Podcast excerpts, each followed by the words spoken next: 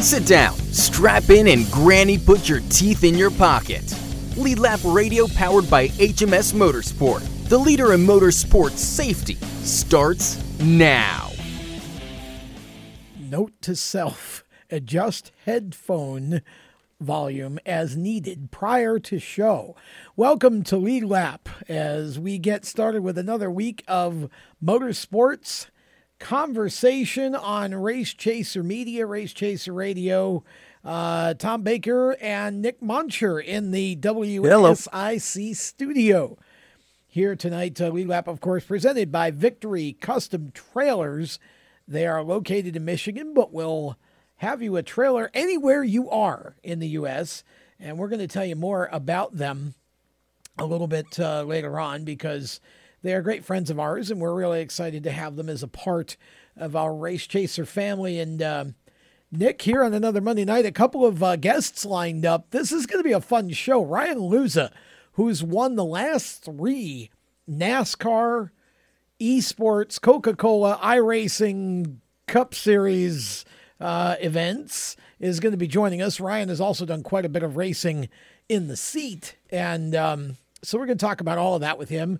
He's a uh, young man out of Texas who is actually quite good at what he does. And then uh, in the second hour, we're going to talk to a guy that I'm really excited to talk to because I love unique stories. So uh, Bryce Hildebrand is going to be on the program, and Bryce is a NASCAR team member uh, with Ganassi, right? Chip yes, Ganassi, Chip Ganassi Racing, Racing, right now, um, and he's also a breeder or a raiser of bulls. He started uh, a bucking bull um, business, I guess you would call it. Checkered flag bucking bulls. Checkered flag bucking bulls, and uh, this this uh, is a, is an opportunity for him to raise bulls for professional bull riding. The PBR, yep. And so that's his second business. So we're going to talk. We're we're going to talk a lot of bull with Bryce in the second hour. We do that every week on the show, but um, yeah, we're we're excited about this because again, I love these unique stories, and uh, it's going to be fun to talk to Bryce. Um, man, I don't even know how to start about where we are. Um, you know, I, I just got asked a little while ago. Um, where do I think NASCAR will come back to? Is Charlotte going to happen? Is it not going to happen? What's going on? And honestly, I don't know. Um, you watch Twitter and you hear things from your own sources, and I think tracks are all wanting the first race back, and some states are more or less cooperative. I don't get the feeling that Roy Cooper here in North Carolina is really much pro motorsports, to be honest. Um, but we'll see how the lockdown works out. We're supposed to be done with that in 10 days on the 30th but who knows?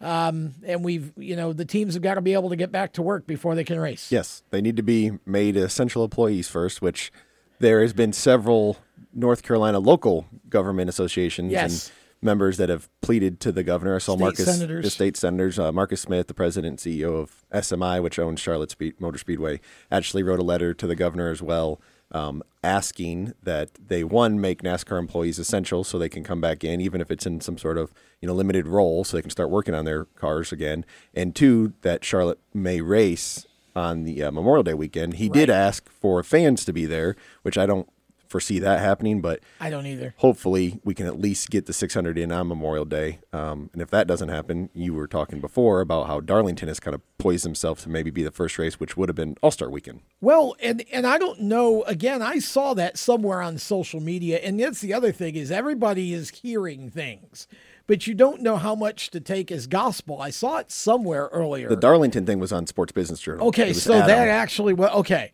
because because the source that I saw I didn't. I recognize him as a source, not one of the top sources, yes. though, not like Apocrypha or, you know, um, an Adam Stern or whatever. And so I, I was going to mention Darlington, but mention it in a way that says I saw something on social media about Darlington. It, South Carolina is still in lockdown, and they're in a lockdown longer than North Carolina. Yeah, because they, they just, just, started. Yeah, they were they were the last ones to the dance floor, one of the last ones. Um, but they're starting to open up their beaches. Yes, I saw their beaches can go up to local mayors and governments and uh, you know they've seen very good progress through their short time of being in lockdown. Yeah. So I I mean it's very Texas really wants it. Yep. Um, Governor Abbott today announced that you know he would let Texas Motor Speedway have a race, uh, mean- albeit with no fans. He did specify that.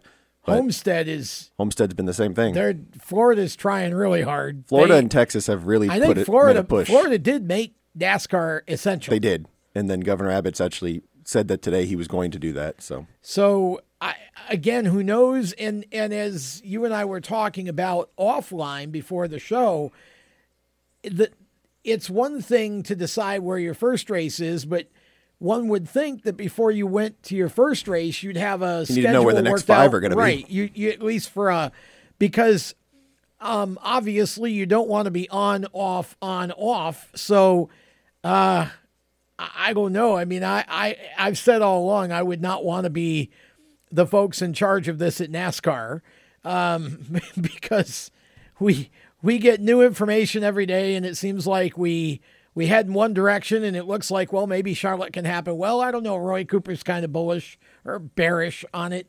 Um, you know, they're all talking about testing if we're going to have fans. But even if we're not going to have fans, are we going to need to have testing? Is everybody going to need to get tested? Um, so there's a lot of logistics. I feel like there's a lot of things that, you know, obviously are sort of over and above what typically you'd have go on in a race that have got to go on in order to make this work um, anywhere. So I, I don't know what to say. I it feels like it's closer than farther away. The problem is any of these other tracks that want it, we have to be able to get the teams back first. So we really don't know if that's going to happen until either A, um, Cooper decides to make NASCAR essential, or B, 10 days from now, the lockdown either goes or gets extended. And so it could be May 1st or April 30th before we know if we can even put teams back in the shops again. yeah, we need to get the teams back in the shops before we do anything else because we can't So- have a race without race cars. Yeah, I don't know how you're going to do that. I, Then they got to take into account teams that aren't in North Carolina. There's Yeah. still a handful of them. Thorsport up in Sandusky, Ohio. I think Yeah. there's an Xfinity team Yep. in Virginia, and they're on a lockdown until June you've 10th. got so uh, JD in South Carolina, JD Motorsports. Yep. Um, you know, you got a few you got a few teams that are elsewhere. There's uh, Brandon Brown, I think's up in Virginia. Virginia, yes. right? Um, so there's there there are a handful of teams that say that are outside of the state of North Carolina, but it's just it it's crazy because I feel like a week ago we just sort of felt like we didn't have a clue, and then now it's almost like you've got multiple tracks that kind of want to fight over the return race because obviously that's going to get huge ratings, Yes. right? And and be a bonanza. Everybody wants to be the first. Yeah, everybody wants to be the first.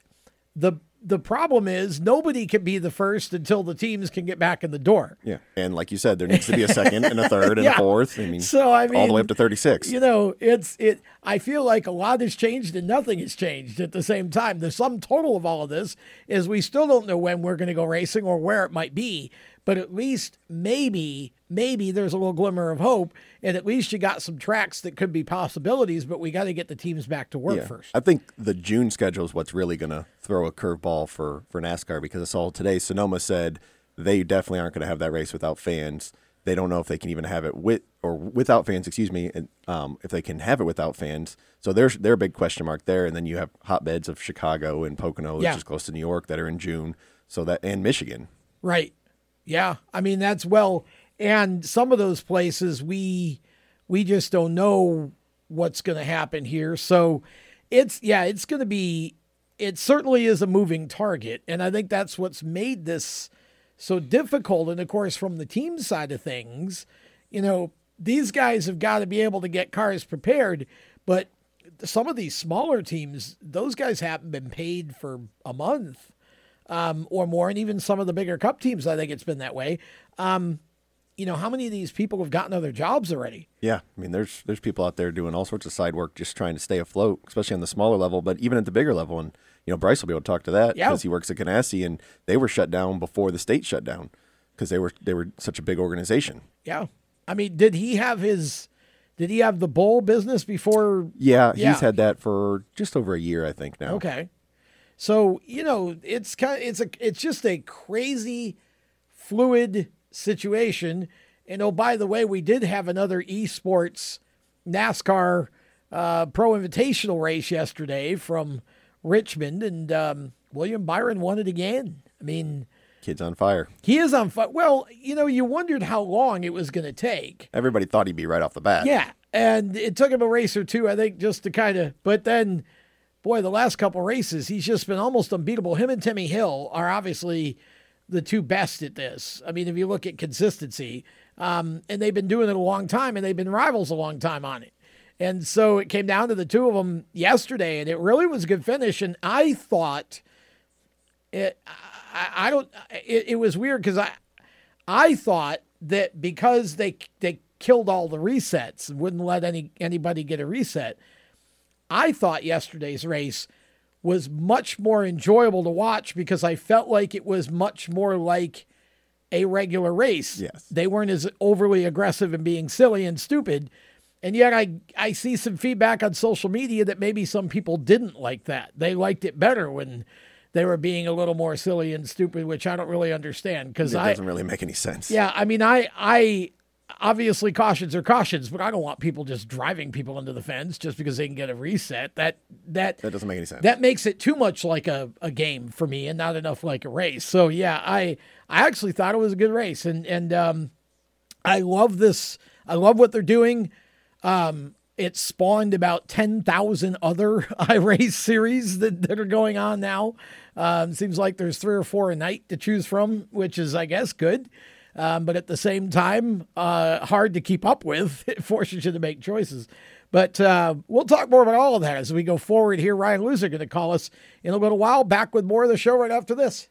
You own a performance car and you know how to drive, but you want to learn real performance driving. Well, Bunky, get that car off the street and onto the track. Summit Point Motorsports Park, the Mid Atlantic's premier road racing facility, located just over an hour from D.C. in nearby Summit Point, West Virginia, is the place to go. And you'll find that Friday at the track is going to give you what you need. For less than a monthly car payment, you can attend this regularly scheduled one day instructional event in your street car on one of Summit Point's three world class road racing circuits. You'll receive classroom instruction, skid pad instruction in their cars, including front and rear skid control, and four 20 minute in your car instructional sessions from a professional instructor. Have fun, go fast, and really learn how to drive. Call 304 725 8444 for class schedules and details. That's 304 725 8444. Friday at the track at Summit Point Motorsports Park.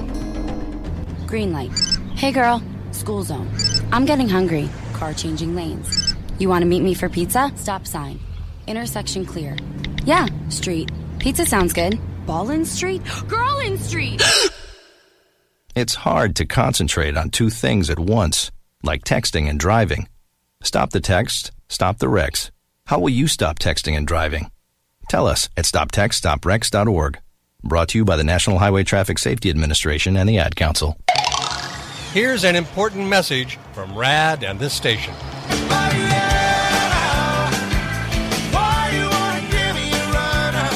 Hi, this is Bob Sheehan from Blues Traveler for RAD, recording artists against drunk driving. I like to party just as much as the next guy, maybe even more, but the one thing I won't do after I've had a few is get in the car and drive. Don't blow it.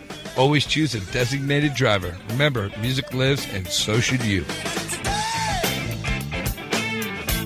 Automotive technicians and auto service trainees, how would you like to work at the beach and perform for one of the best car care centers in the nation? Lewes Meineke is now looking for skilled automotive technicians to join their award winning team. If you're a gearhead that knows his or her stuff or a young up and comer that has the motivation and drive to succeed, then you need to make this call today. 302 827 2054. Lewes Meineke Car Care Center, located in beautiful Lewes, Delaware, offers a highly competitive compensation plan, great benefits, a flexible schedule, and did we mention that you're going to be working at the beach? Plus, there's a signing bonus for the right candidates. Technicians must be ASE certified and have a minimum of six years experience. Beginners advance at your own pace in one of several entry level positions. But whatever you do, don't wait. These jobs will go fast. Call Tim at 302 827 2054. That's 302 827 2054. Lewes Meineke Car Care Center. Rev up your career. Hi, this is Ross Chastain. You're listening to Race Chaser Radio. Now, back to the show. Ross has been a soccer ball ever since he's been in the uh, the new Pro Invitational iRacing deal on Sundays. He's he's just been uh, kicked around like a soccer ball the last few races. Welcome back to Lead Lap as we continue on a Monday night. Want to tell you real quick just a little bit about Victory Custom Trailers before we bring Ryan Luza out here. Victory Custom Trailers is a trailer and coach dealership serving the Metamora, Michigan area but they can get a trailer to anybody in the U.S. Being personally involved in the racing community allows Victory to fully understand the needs of their customers. But they're not just about racing. They can do any kind of trailer for any purpose. With over 200 coaches and trailers in stock, they are sure to have what you're looking for. And if you're looking for something more custom, they can assist in designing a trailer to fit your specifications. You can reach them at 810 678 2727 or just go to their website, victorycustomtrailers.com. You can design your own trailer right from the website. It is that kind of place. So uh, give Chris Hedinger and his staff a call if you need anything with regards to any kind of a trailer for any reason. With that, we go to the Strutmasters, the suspension experts.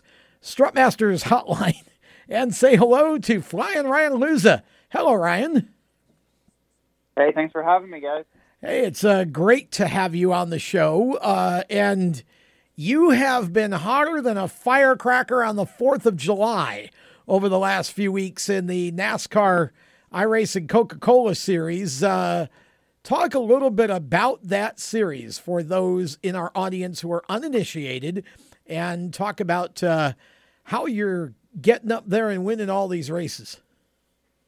Um, well, the NASCAR uh, iRacing Coca-Cola Series is the top 40 of the iRacers on the oval side. Out of, I think we have over 100,000 active members now. It's probably shut up a good amount with all this coronavirus going on. Probably closer to 150,000 people, but the top 40 of us. We've raced um, very hard to get the top 40, um, and we have to stay in the top 20 every year to stay in the series. Um, it's just there's a ton of hard work that goes into running well, just like real life. Um, we probably spend 20 to 30 hours at least each week preparing for the next race, and that's not just wow. me. That's that's a 10 man team of all of us putting in a, maybe not quite that many hours, but there's so much more effort that goes in than it, than people would think. Right? It's any, it's just like real life. There's so much behind the scenes that doesn't really get brought to light. Um, that that really makes us be successful um, and have uh, the success that we're showing here these last three races. Now, that, I think a lot of that, you know, I think people tend to oversimplify it and they see it as a video game. They see it as a game, but it's actually simulation and the the depth of the level of realism in terms of the adjustments that you can make on the cars and how the cars react to those adjustments is so similar to what goes on on the racetrack um, and in real life.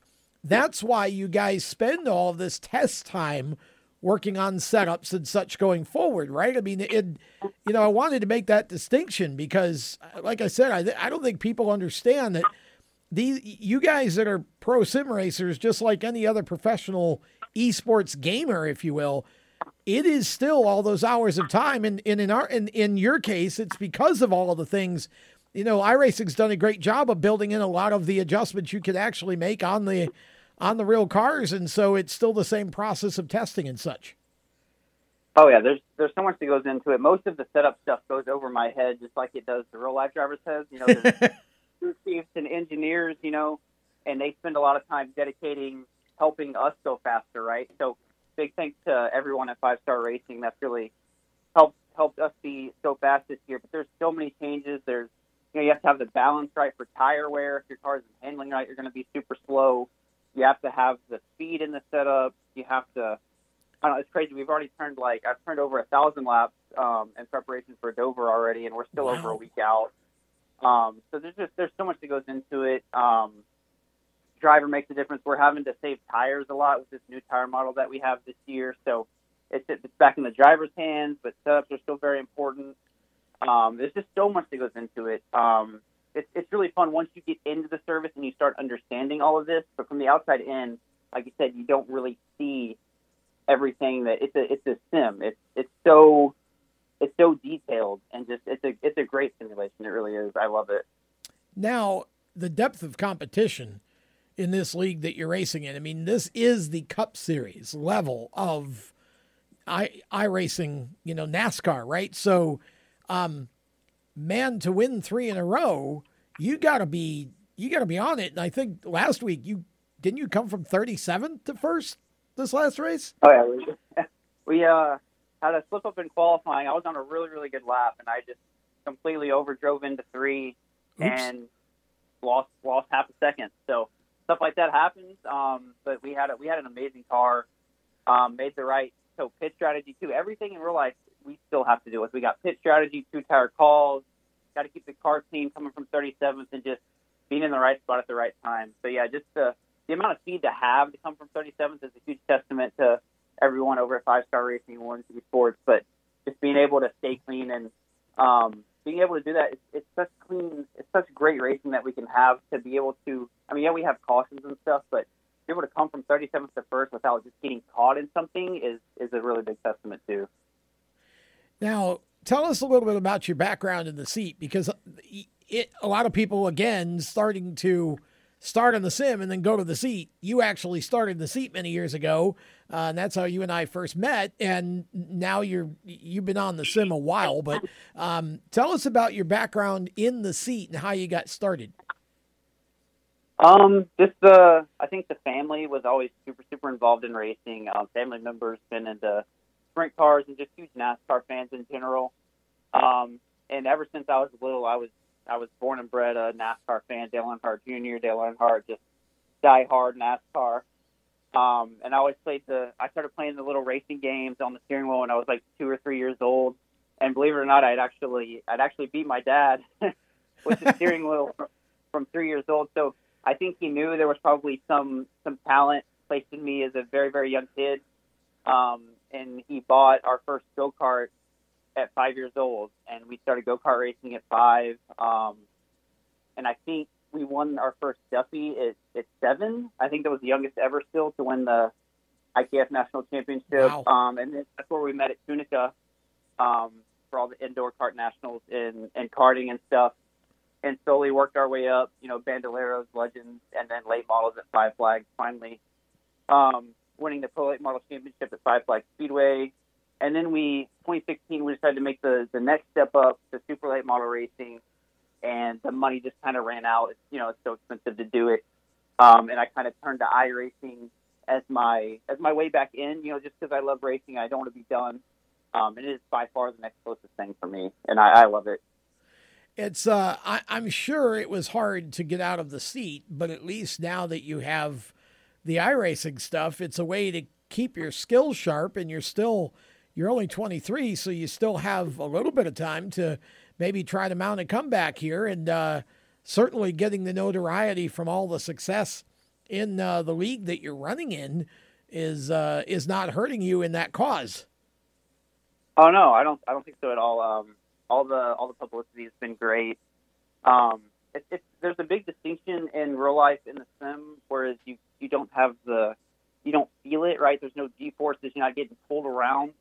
But for me, it's just the it's the racecraft. It's staying it's staying sharp in your in your craft. You know, it's like that's the most important thing. It's not it's not about raw speed. A lot of times when you're out there by yourself, it's about keeping that speed when you're racing around people and setting up passes, keeping your car clean. All that is the most important thing in real life. It's not just about raw speed, and that's what iRacing really really allows you to stay sharp with.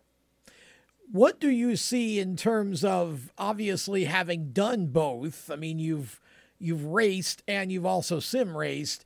If you were trying to explain to a fan how it is possible to get out of the sim and get into the seat and be successful, how would you explain that that possibility and why that's the case?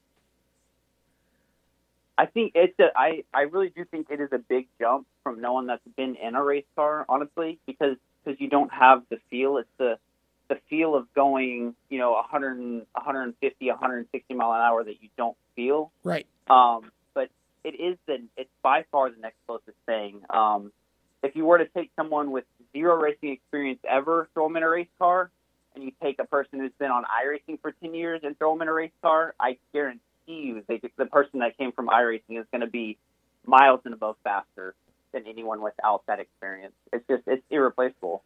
Sure. Yeah. And we saw, I mean, obviously, William Byron's the poster child. And now that we're back, uh, now that NASCAR is sim racing, we can see the results of that because he's, oh, yeah. Know, drivers like he and Timmy Hill who um, really have spent lots and lots and lots of time on the sim.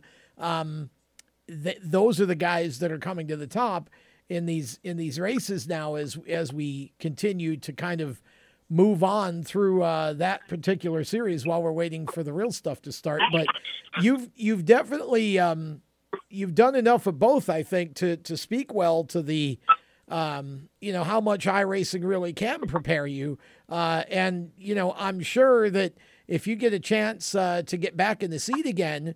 Having spent all the time on the sim, you're going to be even sharper probably than you were before. Oh yeah, no doubt about it. Um, I just feel like iRacing is. I mean, we know how expensive the real racing is, and I'm not Yeah. knocking it or anything, but iRacing is it's it's so much. It's monumentally cheaper than going racing in a real car, and it's it's it's so close to the to the real product, right? It's so close to the actual racing experience that you get for so much less fractions of the cost, and that's what that's what I really love about it you know, I can sit in my room and I can race as much as I want. There's no, you know, one race every month or one race every two weeks. You can race every single day, you know, and it's, and it's great.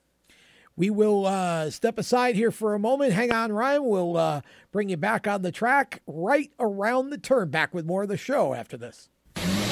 Do you love the sound of high revving motors and the smell of burning rubber? Do you want to get your car sideways right at the ragged edge of control? If you've always wanted to try drifting or learn to improve your drifting skills, Summit Point Motorsports Park, the Mid Atlantic's premier motorsports facility, has the expert instructors and the specialized track to teach you how to drift and the skills necessary to drift competitively. From skid pad to open sessions, Summit Point Motorsports Park has the safe and open environment that allows drifters of all skill levels, new to intermediate, to get sideways and smoking. With a focus on safety and the skill set necessary to drift competitively, Summit Point Motorsports Park's Drift Nirvana is just the thing for you. Call for your reservation today, 304 725 8444. Or for more information, go online, summitpoint-raceway.com, or you can email them at office at bsrinc.com. Drift Nirvana, getting you sideways the right way.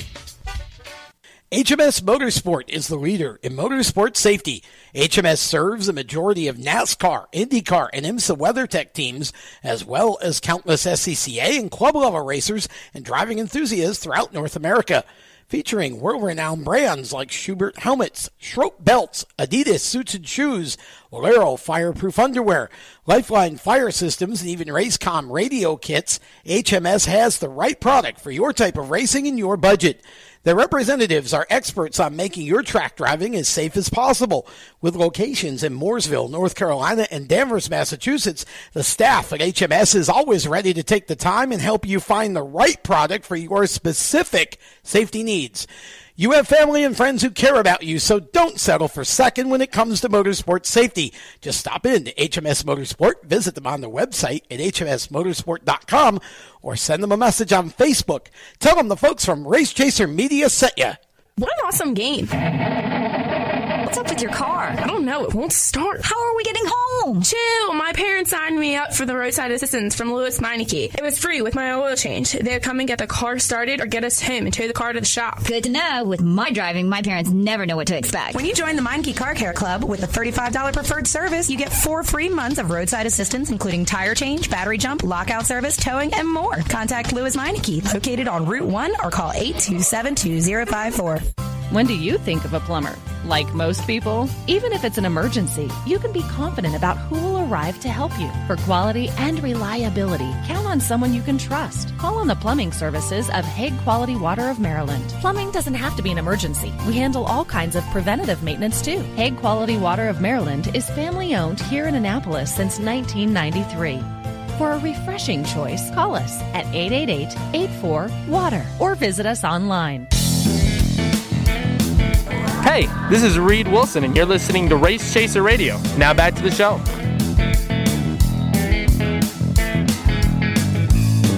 Welcome back. Lead Lap continues here on, well, we're broadcasting live on the Performance Motorsports Network, PMN radio app, and also on WSIC Daystar 25.2 in Charlotte. That is over the air TV.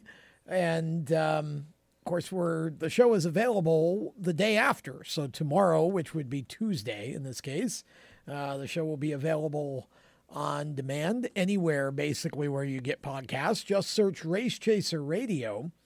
And oh, by the way, uh, you can find me uh, anywhere on social at Race Chaser Media, at Race Chaser Media, Facebook, Twitter, and Instagram. Nick Monsher is with me in the studio. Nick, the PR director from Venturini Motorsports. And on the phone is Ryan Luza. He's on the strutmasters.com race line. We'll bring Ryan back on the air here with us. And um, Ryan, we were talking about iRacing versus seat racing, you might say, regular racing or real racing.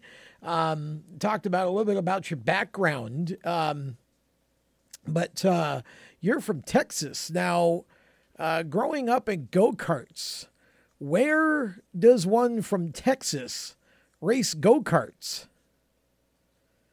Um, uh, we had a couple local tracks. We had a track in Waller, Texas, and Huffman, Texas. Um, but really, I mean, we traveled a lot. We we went to Daytona for the the kart nationals there, Tunica, Batesville, um, the stuff on the East Coast, the IKF and WKA uh, championships. So I think I think most of our stuff was driving around. Um, I think we had one trip. It was it was absolutely crazy. We went from Houston, North Carolina for nationals, and then we went up to Pipestone, Minnesota for the wow. IKF nationals, and then back from Pipestone to to Houston. So I don't, I don't think many people have done anything like that. But that was that was a really fun trip and experience for sure. Um, but yeah, not not not a ton of stuff here in here in Texas to do. Um, so we we did a lot of traveling, that's for sure. Now, Ryan, I've I've done the trip from Charlotte, North Carolina to Minneapolis and it's like 23 hours. So I can't imagine how long it took you guys to drive from Minnesota all the way back to Houston. Oh yeah, it was it was scary. I remember going up going up through the mountains. I think my dad said we're we're never going to do that again. But in our in our motorhome towing the trailer, we were doing like 10 mile an hour full throttle oh. up the mountains trying to tow it. So I I hated him for waking me up during that, but it was it was a cool experience. Um, but yeah, just it was it was crazy. Yeah, Life, lifelong for sure. Well, you, uh, yeah, because I mean, you and I met uh, through the go karts when you came to what was then Tunica, the National Indoor Kart Championship, uh, was at the Paul Battle Arena in Tunica, Mississippi, and then it we it, it got moved to Batesville, where it still is today. Um, and you know, I most of the dirt go kart race bunch family, you might say. Um, it's almost like racing quarter midgets. You just go from end to end of the country if you're really trying to chase the nationals and and the big bucks now, right? Oh yeah, yeah. Just anywhere and everywhere. Got to go to the big races and you know find the find the competition. Where did you race late models? I mean, you said you won the um, uh, which which I'm glad you because I uh, have my my note sheet with you in, in, front of me here, and I had forgotten to put that down that you won the championship at Five Flags. But besides Five Flags, where did you race the the late model?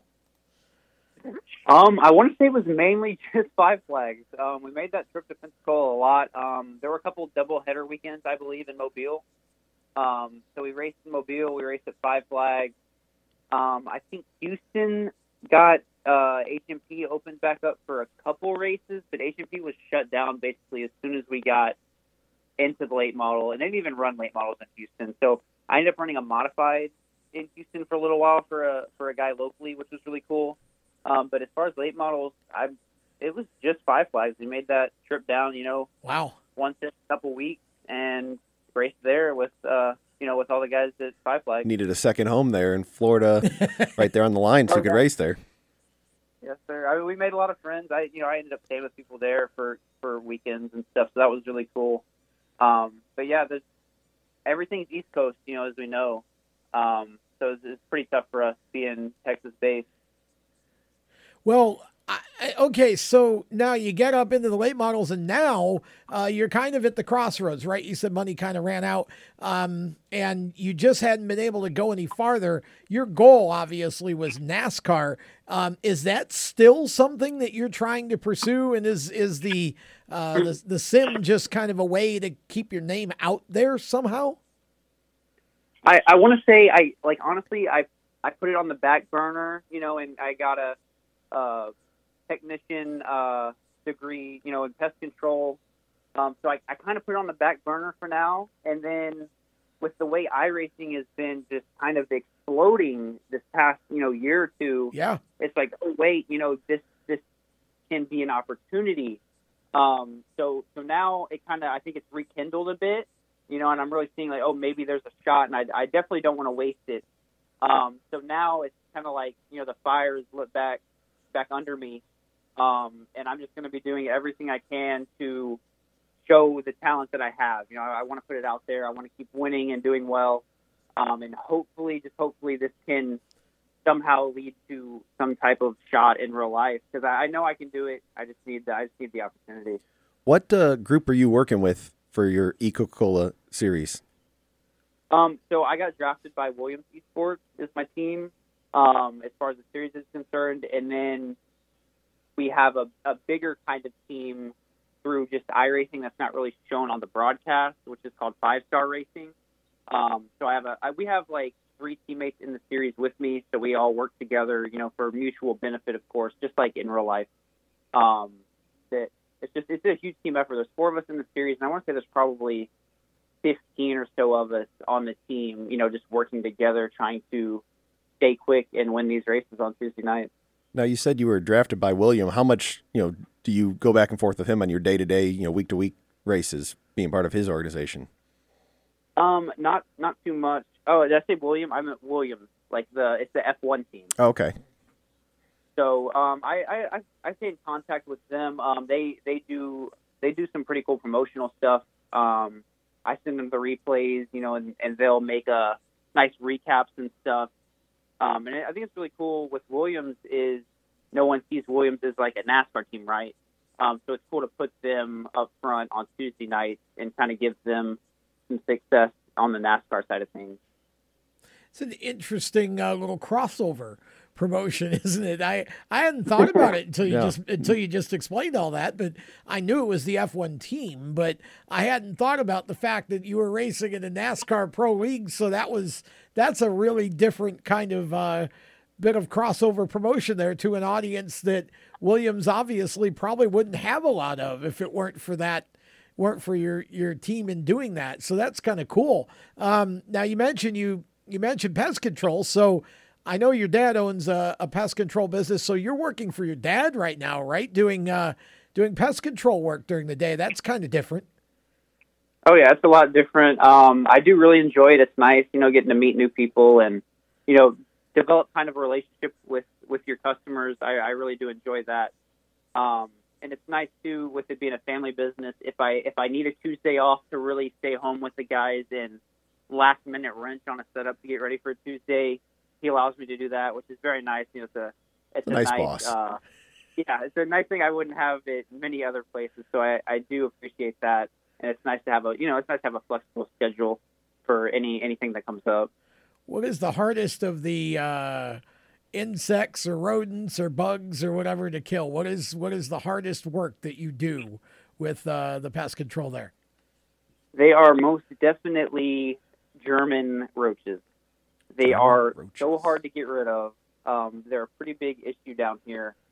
Um, and it's not just a visit once and you're done. It's a you have to go back every two weeks, you know, to, to make sure they're done. A lot of companies don't even don't even do it anymore because they're such a hassle.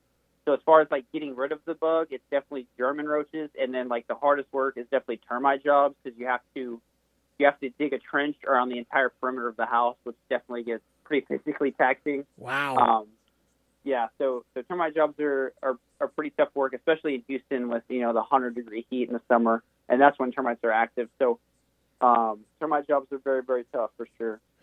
Interesting. Well, that's uh, you know, it's a different kind of a profession, but it's certainly one that's uh, going to be in demand always. I mean, that's not um, it. Uh, it is. I would think it is kind of one of those recession-proof industries because always got to get rid of the bugs. Yeah, bugs don't uh, worry about whether uh, there's a recession. going Next time you're up in North Carolina, I got a crazy uh, carpenter bee infestation you can help me out with too. Yeah, uh, especially with all this coronavirus going on, there's so many more people home. They're like, "Oh man, we got bugs," and we've just been incredibly busy. You know, they're they're they're home all day, and they're like, "Oh, no, I haven't seen this," and we've just been really really busy. So yeah, definitely recession proof, especially in Houston with the heat. You know, the bugs are always trying to get inside, so it's a definitely definitely a good business to be into. How warm is it down there now? I mean, are, are you guys in, in into the like 80s yet, or what? What what are the temperatures? Oh yeah, like? all right. Oh yeah, it's it's 85 right now. I think we've already had a 90 degree day. I have I have a window unit in my room just to keep it cool in here, so it, it definitely gets hot very very quick. Could have done it from outside and got a tan while you were uh, talking on the show here. Uh, Yeah. Oh, so I, I know that uh, you want to give some shout outs and some thanks to some folks who've helped you along the way, and I'm going to make sure that I'll give you some time to do that. So we're going to do that right now before we let you go. Have at it, man. All right. Well, first of all, I want to thank thanks to y'all for having me on the show. I really appreciate it. Um, big thanks to my dad first and foremost. Um, without him, I wouldn't have had any of this racing experience. Um, so thanks to my dad and family for everything that they've done done for me. All the support they continue to dump support in what I'm doing. Um, Williams Esports, of course, for backing me. All the sponsors, Fanatec, BenQ, Chillblast, everyone that's along that side of things iRacing, of course, and everything they've done, iRacing with NASCAR to really push this esports side is, is really beneficial to every one of us that have put in so much time to iRacing and trying to make it trying to make it sustainable for us and an opportunity in real life. So thanks thanks to everyone at NASCAR iRacing. Um, I just can't wait to see where things continue to go this year and next year. Well, we're looking forward to staying in touch here, and uh, it took us a while to, to get you on, but uh, don't be a stranger. Come back, and uh, if you're up in North Carolina, pop in the studio. We'll do some TV together. Um, so uh, good luck the rest of the way in the series. Get you some more wins. Yes, sir. Thank you very much. That's Ryan Luza. We're going to step aside. Back with more of the show in a moment. Everywhere you go, you hear it and you see it. It's coming at you through your phone, your tablet, and your computer. It's broadcast from your favorite radio station, TV networks, and cable companies. It's in the stadiums, the arenas, the ballparks. It screams for your attention at the mall. It's interactive on Main Street. It's even coming at you from the gas pump at the nearby convenience store. What is it? It's digital content. It's digital content. It's digital content. Somebody has to create it. Somebody has to manage it. So whether your dream is to write it, design it, create it, call it, produce it, voice it, host it, light it, shoot it, switch it, record it, color correct it, edit it, code it, repurpose it, tweet it, blog it, post it, compress it, upload it, replay it, or make sure it gets to where it's got to go when it's got to get there in the format it's got to be in, you need to attend Carolina School of Broadcasting. the skills you will learn, the experience you will get, and the connections you will make at Carolina School of Broadcasting will open the doors to the career you want in digital content creation and digital content management. Call or come by today. Click csbradiotv.edu. Everyone knows Strutmasters is the suspension experts for luxury vehicles, and now we offer motorcycle products. Introducing Easy Rider Complete Motorcycle Air Suspension brought to you by Strutmasters.com. You can raise and lower your bike with the flip of a switch. Take those long rides with the ultimate comfort of Easy Rider air shocks. They're backed by Strutmasters, and you won't believe the low price. Check out Easy Rider Motorcycle Air Suspension at Strutmasters.com. Parents, your son or daughter has had their license for a while now, but you want to make sure they're prepared for any situation they may face on the road. High school driver's ed doesn't teach them to drive defensively.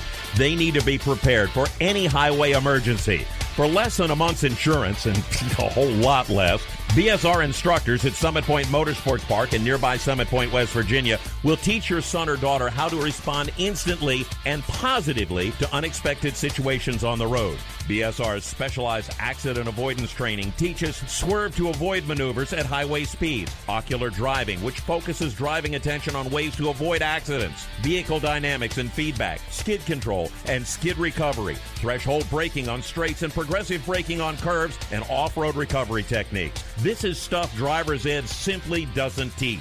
So call BSR today, 304 725 8444. Give your kid the skill set needed to drive safely and responsibly on the highway. That's 304 725 8444. This is a test to find out if you know it all when it comes to children. Name one of the leading killers of U.S. children age 1 to 13. What's the best way to protect children in a car crash? At what age and size should a child start using a booster seat? Don't assume you know it all when it comes to car seats for your child. Go to safercar.gov slash the right seat and know for sure. Brought to you by the National Highway Traffic Safety Administration and the Ad Council. Hi, I'm Jesse Love, and you're listening to Race Chaser Radio. Now back to the show.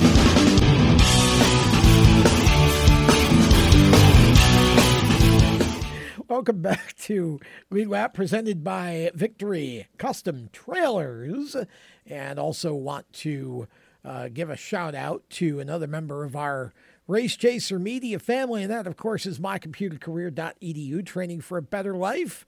You can train to be an IT specialist in as little as four months, just a few times a week online, or going to one of their seven campuses around the country. And we encourage you to take a look at that if you are looking for a changing career or maybe just uh, coming out of high school or college and you want. Um, your first career, IT is a growing field. There are over 2 million jobs unfilled right now in this country in that industry, and it's only going to keep growing. So, uh, you always want to be ahead of the curve a little bit. You want to have skills that are in demand where the demand exceeds the supply of qualified employees, and there's um, there is uh, a good example right there. So mycomputercareer.edu. It's not rocket science. It's my computer career training for a better life. And we continue with the show. We've got uh, Bryce Hildebrand coming up at the top of the hour, and um, Bryce is a tire carrier for Chip Ganassi Racing, but he also owns Checkered Flag Bucking Bulls uh, and raises bulls for professional bull riding which is a very unique combination. I don't think I know anybody else. There is no combination quite like no, that. I, I don't think I know anyone else. And uh, so it's it's interesting tonight. We've had a uh, a racer turned sim racer who also is a bug killer, and now we have a tire carrier for a NASCAR team who's also a bull breeder, if you will, or raiser. I don't know how you did say I that. I guess breeder. I'm not really sure. I don't know. He can probably put us in our place. Yes, yeah, he'll uh, he'll correct our terminology, and we have him on at the top of the hour. Looking forward to talking to to Bryce. Um, you know, we we look at this whole situation that's going on, and and uh, for those of you watching us on WSIC TV that uh, see me keep looking at my screen, it's because these days I feel um, compelled to keep an eye on Twitter because you just never know when the next announcement's going to be coming about some new track in the mix for the sh- first show back, or you know an update on NASCAR's situation. Um, you uh, you talked to me about a a Jim Utter tweet that uh, happened during the break. I was trying to find it, and I must not have scrolled down far enough, but um, it it said something to the well. I'll let you interpret it because you read it. It said that NASCAR, long term tenured NASCAR and ISC employees were being asked if they would like early retirement with a buyout option. And that's those with 10 or more years in the company. Do I remember that you added that or no? Uh, no, that just, Okay, he just said okay. long term tenure. Long term, oh, tenured. Tenured. Okay, tenured. Long term tenured employees are being offered a buyout option.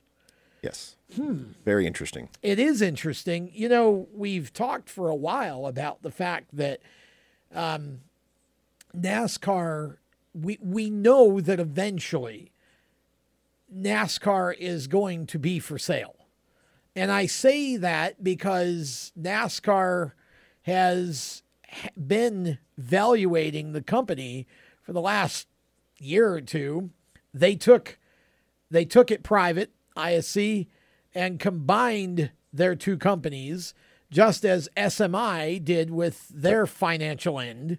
Um, so it's it would seem inevitable at this point. I think it's fair to say that there there there is a a pretty good chance that you're going to see a sale at some point. Now, um, when you look at something like this and you say, well, long tenured employees being offered a buyout, there's a there's a couple things that could be going on in there. And again, I'm just explaining this from a 10,000 foot overview as a business person. One, you're trying to cut payroll which is probably first and foremost going on right now. You know, and and it isn't necessarily that they're cutting all the positions, but if you've got somebody who's been there 10 years, had raises and such or whatever, you know, they're making X up here and you can hire somebody new for the same job down here at this pay level, right? So you're you're cutting payroll um but you're also leaning the company and, and making it more efficient. And you say, well, I wonder how much this has to do with what we've just gone through with with with the shutdown. And i would the answer i would want to give my hunch would be nothing and everything.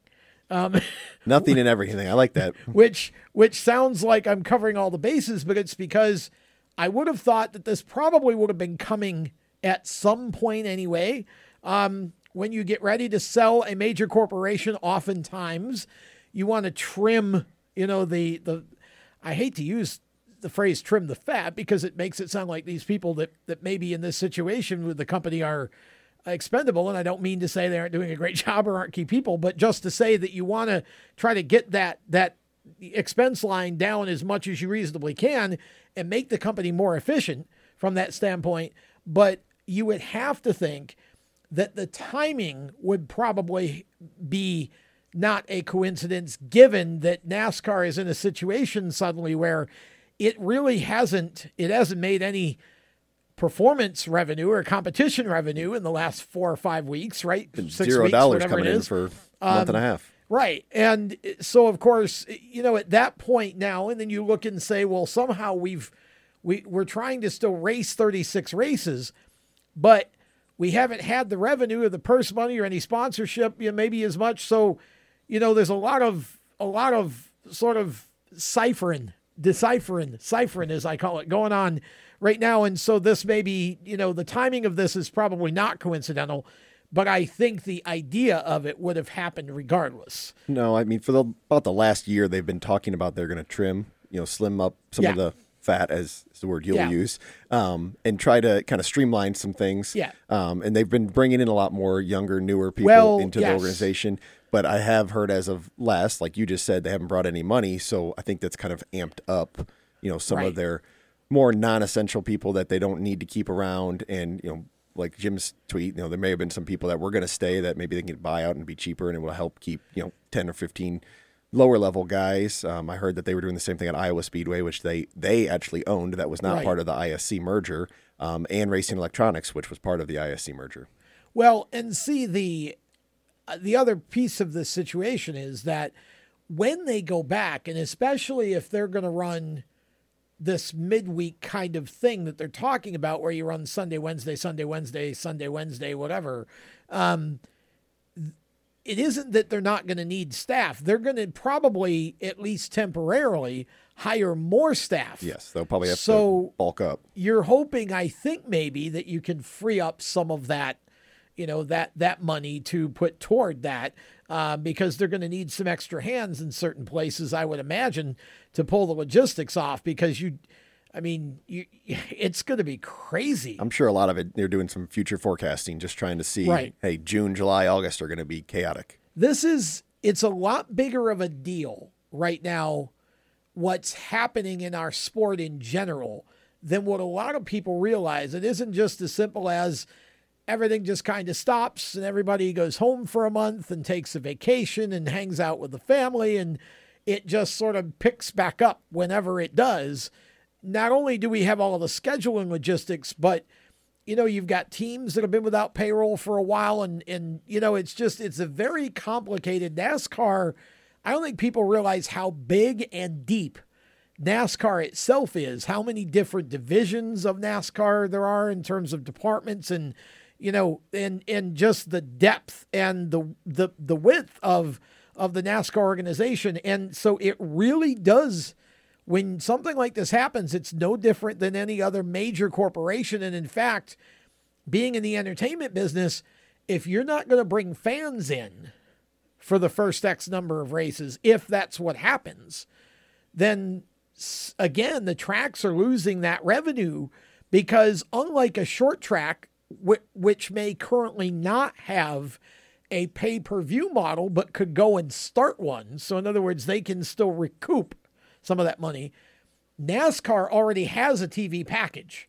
So they can't suddenly go, well, there's no fans. Now we got to charge for the broadcast. Exactly. So, but they do get guaranteed cup money for those races when they are broadcast, and some of that does go to the tracks. Correct, but it's still a, a net loss, and you're losing all yes. the concession income and whatever else, apparel, merchandise. Yeah, yeah. Be... So, so I mean, there's a lot of everybody within NASCAR and with the teams. Everybody right now is looking at okay, what is going to be, how's it going to look when we restart again, and how can we say, okay, we're going to lose money over here. How can we find some way to make some of that back?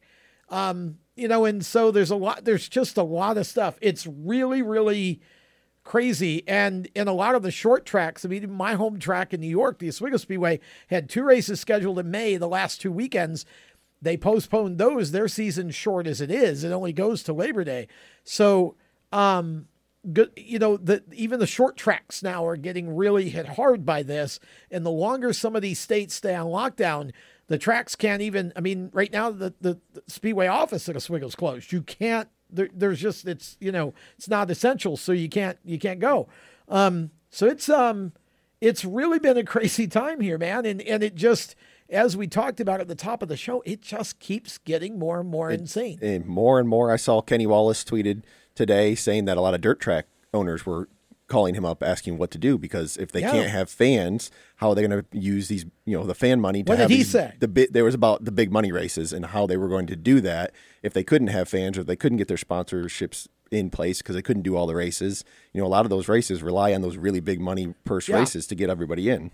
And what did what was Kenny's suggestion? He just suggested that he was going to open kind of like a forum with them all and talk oh. to them and, and and be willing to help them. Yeah, in typical I mean, Kenny Wallace fashion, you know, he's willing to help all those guys, and that's good to see. Kenny is absolutely one of the finest individuals you'll ever meet in the sport. He tells it like it is, uh, but he's just he he is a great ambassador, not just for NASCAR but for dirt track and, and racing in general. We're gonna uh, step aside. When we come back, uh, we hope to have Bryce Hildebrand, and uh, we're going to shoot the bull. No, we're not going to shoot the bull. We're going to talk bull, um, and we're going to talk about tires and all kinds of things. So stick with us.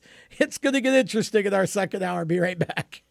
When do you think of a plumber? Like most people, even if it's an emergency, you can be confident about who will arrive to help you. For quality and reliability, count on someone you can trust. Call on the plumbing services of Hague Quality Water of Maryland. Plumbing doesn't have to be an emergency. We handle all kinds of preventative maintenance too. Hague Quality Water of Maryland is family owned here in Annapolis since 1993. For a refreshing choice, call us at 888 84 Water or visit us online. Here at Lewes Meineke, we're more than just your average car care center. Hey, it's Dave, your neighbor from Lewes Meineke. Whether you need an oil change, brakes, tires, or anything under the hood, we've got you covered. Take advantage of our free check engine light service as well. Yes, free. And don't forget about our free shuttle service. Never stress, we'll take care of the rest. On with life. Give us a call at Lewis Meineke, 302 827 2054. Is your job sucking the life out of you? Wake up! You can do something else. Information technology. I know what you're thinking, but I'm not a math and science person. No problem, and no excuses. Because it's not rocket science, it's my computer career. Go to mycomputercareer.edu and take the free career evaluation today. You can start your new life as an IT pro in as little as four months. Mycomputercareer.edu, that's mycomputercareer.edu. Do you love the sound of high revving motors and the smell of burning rubber? Do you want to get your car sideways right at the ragged edge of control? If you've always wanted to try drifting or learn to improve your drifting skills, Summit Point Motorsports Park, the Mid Atlantic's premier motorsports facility, has the expert instructors and the specialized track to teach you how to drift. And the skills necessary to drift competitively. From skid pad to open sessions, Summit Point Motorsports Park has the safe and open environment that allows drifters of all skill levels, new to intermediate, to get sideways and smoking. With a focus on safety and the skill set necessary to drift competitively, Summit Point Motorsports Park's Drift Nirvana is just the thing for you. Call for your reservation today, 304 725 8444. Or for more information, go online, summitpoint raceway.com, or you can email them at office at bsrinc.com. Drift Nirvana, getting you sideways the right way. If you own a gun, you have a full time responsibility. When you aren't using it, be sure it can't get into the hands of curious children, troubled teenagers, a thief, or anyone else who might misuse it. Your family, friends, and neighbors are all counting on you. Remember, always lock it up.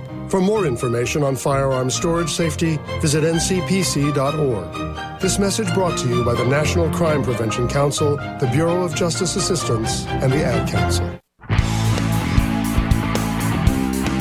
Hi, this is Ty Ankrum, and you're listening to the Race Chaser Radio. Now back to the show.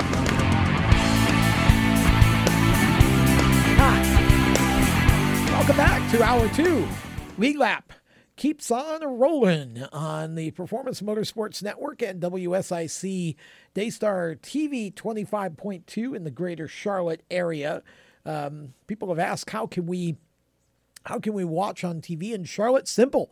Just get a cheap old digital antenna. That's all you need. 25.2 is where we are. It is a Daystar channel, and uh, you will see us and hear us uh, just very well here from the studio. So uh, now tomorrow night on the or tomorrow morning, I should say, on the Inside Pass, Adam Stern from the Sports Business Journal is going to be on with Randy Miller and I. So that's 11 a.m. Eastern tomorrow morning on the Inside Pass. You can go to WSIC News on Facebook. We do a Facebook Live of that. We're on all of WSIC's radio and TV um, signals as well. We'll go to the strutmasters.com hotline now. And uh, we will bring out Bryce Hildebrand. And I'm looking forward to uh, talking with you, Bryce, because I'm a storyteller and I love giving people the opportunity to share their stories. And I love stories that are different. And your story definitely strikes me as unique. Uh, first of all, welcome to the show. Thank you for taking some time to come on. Um, and before we get to uh, before we get to uh, bulls and conversation about bulls. Uh, give a little yeah. background for those in our audience about uh, how you kind of got connected into motorsports and uh, what brought you to Chip Ganassi to uh, handle tires. Okay. Um, so I'm from Oregon originally. Wow. And um, yeah, yeah, it's a long ways. And um, my uh, my grandma um, and the driver at the time uh, family owned a Winston West team back when it was called Winston West, oh, in West now. Um, and uh, I was a baseball player, and, and I always was involved in racing, obviously. And um, when when my baseball career ended, um, because I had to have a, um, a, a career-ending elbow surgery. Ouch! I uh, I decided to move back here. Um, my uncle already moved back here, and um, I told my mom that if I if I didn't go nowhere with baseball, I was I was coming back here and I was working in racing, and I had the I had the surgery, and the rest is history. I've been back here uh, since 2005, um, and and I've been pitting cars ever since. Uh, 2006 was my first year pitting cars. So, and take us through that sort of part of your career from 06 to now. How who did you start with? What were you doing? And and uh, kind of give us that that uh, timeline a little bit. Um, so when I first started, I uh, my very I did some ARCA stuff um, right off the bat, um, and then I went straight from from ARCA to um, I worked for for RWI, um, Rusty Wallace's deal. Okay. Uh, I worked there for uh, shoot, um, three, two or three years, I, I believe it was. Um, and then, uh, and then from there, I I did a little bit at Germain Racing, um, and and through the kind of through the the Toyota deal, I guess. Um, I, I got, or no, excuse me. Um, the coaches at the the coaches at Joe Gibbs Racing um, started started training us at Rusty's, and that's um, I, I got down there to Gibbs, and I was at Gibbs for five or six years, I believe, and then uh, and then I, I ended up at, at Ganassi. Um, it was Larson's rookie year was my first year at Ganassi. Okay. Okay. So are you still on the 42 car then? No, I uh, I actually don't carry tires full time for anybody anymore. Oh. Um, the the farm deal is kind of taken taken over. I, now I I coach.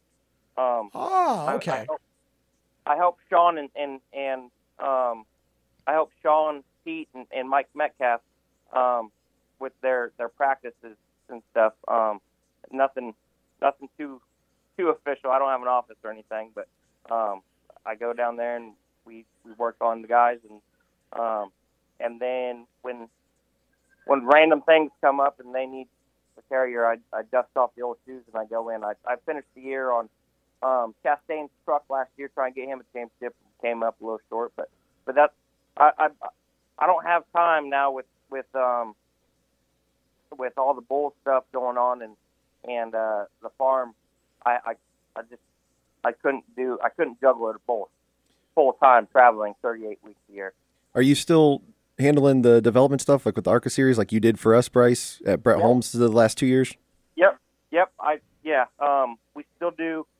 Um, we still do two, two or three ARCA stuff, and uh, and I, I kind of help those guys. And and that, to be honest with you, it's, it's a lot of fun. Um, we uh, it's fun to get fresh fresh faces in there that are really excited about doing it still, and um, it, it it's brought a whole new life to it. Actually, uh, probably two or three years ago, uh, before I started doing that part of it, um, it was it was getting kind of it turned into a, a big job. Um, but but now it, it's back fun again, and um, doing the developmental, traveling with the, the developmental kids and stuff.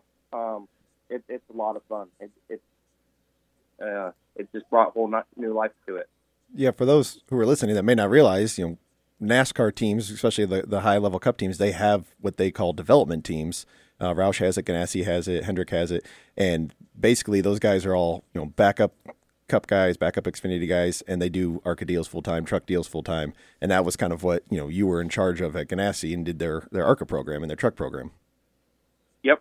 Yeah. We uh, so um, we all had um, everybody like like you said everybody had or everybody has developmental crews and, and you can practice those guys until they're blue in the face every day of the week. But really, what gets the guys better are those race reps. So so we use we use the ARCA series, the lower level series ARCA um, truck to, to get those guys meaningful reps. Um, I mean, it, it's a whole different thing if you're coming down pit road, um, running top five to, to do a pit stop rather than sitting in the parking lot and doing un uncompetitive stops, so to speak. doing hundreds So, upon uh, hundreds of stops a, a night like we had to, which a lot of people probably don't realize. Bryce and I actually went to the same pit crew school down here together. That's Yeah. how, you know, Okay, I've so known, that's how you guys met. I've known Bryce for Okay. years, and uh, yeah, we would literally before we got to do those type of development deals and those low level deals, we would sit in a parking lot and do just repetition after repetition after. Wow. I mean, we do 10, 15, 20 stops a night. In freezing cold weather, man, I, I remember how cold it was back then. Yeah, it wouldn't matter. I mean, if it was a light mist or snow, we, we were doing it. Unless it was a downpour, we were doing it. these these guys now, I mean, they they got it kind of made that the developmental guys through through the big cup teams have it made with um with how easy they have it compared to how it was back then. A lot of them have indoor places and overhangs to practice under with Yeah. heaters and everything, so they can practice in the off Oh season. yeah, yeah, it's crazy. I mean, it you would you would do a stop and run back and find the closest heater to try to warm your hands up because you had about three minutes before you had another stop. Wow. And those guys, those guys now, I mean, they it, they have it easy. Now, how has it changed uh, from a coaching standpoint now that uh, once NASCAR went one man down over the wall? Um, how did that change the coaching part of it? And I mean, the pit stops from a from a casual fan standpoint, the pit stops look pretty much the same. But I'm sure there was. I mean, everybody kind of gets a program built in their head for every step they're going to take and how they all work together. That had to change a little bit, at least with um, with one last man. So that's actually huge. Um, I remember, so so we were doing pit stops um, originally when it was still seven guys, um, and it it was a big big deal when they took away the catch can guy, um, because the catch can guy used to do the adjustments and stuff, and and and we all thought that that was a big change when we went from seven to six, um, in the in the 2000s. Um, yeah. I um I think it was 2000. It might have been early 2010 or something.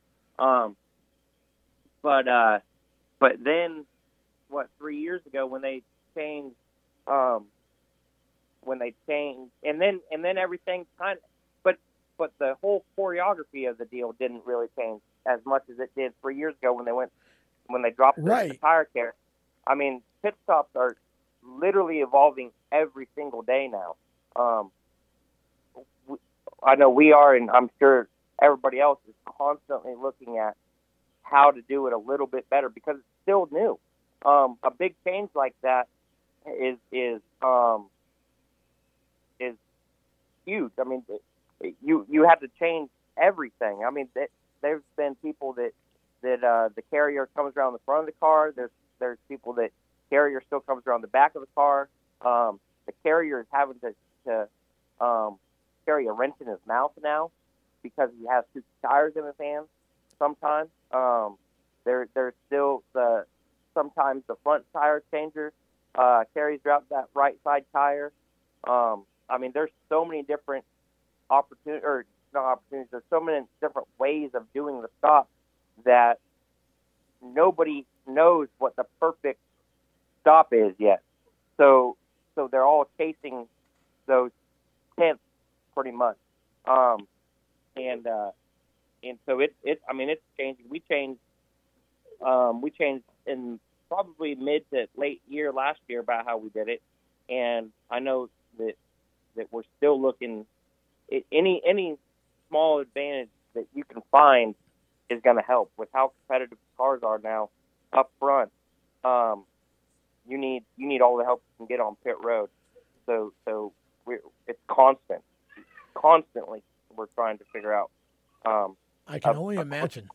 Yeah, I can only imagine what that's like. Okay, we're going to uh, ask you to hold on just for a moment, Bryce, and uh, we'll pick you up around the turn. We got to step aside and let you all hear about this. You own a performance car and you know how to drive, but you want to learn real performance driving. Well, Bunky, get that car off the street and onto the track. Summit Point Motorsports Park, the Mid Atlantic's premier road racing facility, located just over an hour from D.C. in nearby Summit Point, West Virginia, is the place to go. And you'll find that Friday at the track is going to give you what you need. For less than a monthly car payment, you can attend this regularly scheduled one day instructional event in your street car on one of Summit Point's three world class road racing circuits. You'll receive classroom instruction, skid pad instruction in their cars, including front and rear skid control, and four 20 minute in your car instructional sessions from a professional instructor. Have fun, go fast, and really learn how to drive. Call 304 725 8444 for class schedules and details. That's 304 725 8444. Friday at the track at Summit Point Motorsports Park. Motorsports sales professionals. Performance Motorsports is looking to build a team of experienced media sales professionals to represent our programming to the industry's top companies, magazines, and racing series. If you have motorsports sales or marketing experience, know how to work with agencies, understand social media, and are incredibly creative when it comes to working with clients and promotions, then we want to hear from you. Top performers are richly rewarded. Your imagination is the only limit here. Call 717 749 0444. That's 717 749 0444 or email us at scorpionradiogroup at gmail.com. You want to ask for Sue. Is your job sucking the life out of you? Wake up! You can do something else. Information technology. I know what you're thinking, but I'm not a math and science person. No problem and no excuses. Because it's not rocket science, it's my computer career. Go to mycomputercareer.edu and take the free career evaluation today. You can start your new life as an IT pro in as little as four months. Mycomputercareer.edu, that's mycomputercareer.edu. The Performance Motorsports Network is a compilation of shows about motorsports. From technical to controversial to just fun, everything you like about racing and gearhead stuff is right here on one internet channel. The Performance Motorsports Network. Tell your friends about it.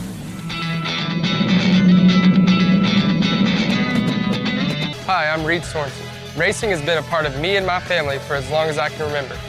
I had to make tough choices early on to get to the top. It took hard work and dedication. But it's those tough choices that help me prepare for challenges I would face as a cup driver. Make the right choices today and be ready for the challenges tomorrow. This message is brought to you by the U.S. Air Force.